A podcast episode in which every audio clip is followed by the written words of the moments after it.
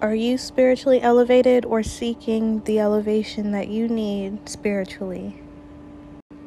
If you are seeking ways to spiritually elevate your mind, you are in fact elevating because there are people who are not deep enough to even question something so important.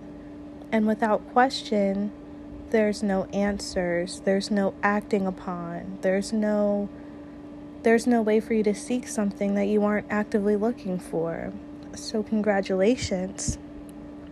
You are in fact elevating just by simply looking into yourself and asking, Am I elevated? Can I elevate higher than I am at this point?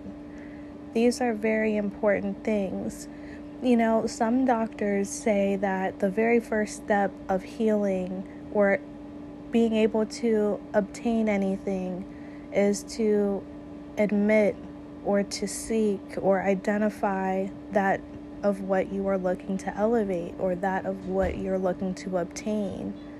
So you have actually already started elevating just by simply asking yourself, Am I elevating?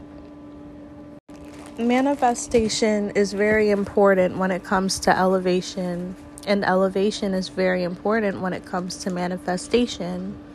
Elevating comes in three parts there's questions, there's seeking those answers to the questions, then applying what it is that you've learned questions to ask yourself to help you elevate would be what are the things that trigger me?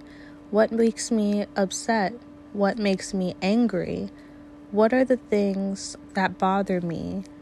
When I'm having a good day, what what thought is it or memory is it that comes into my mind and just completely ruins my day or my mood?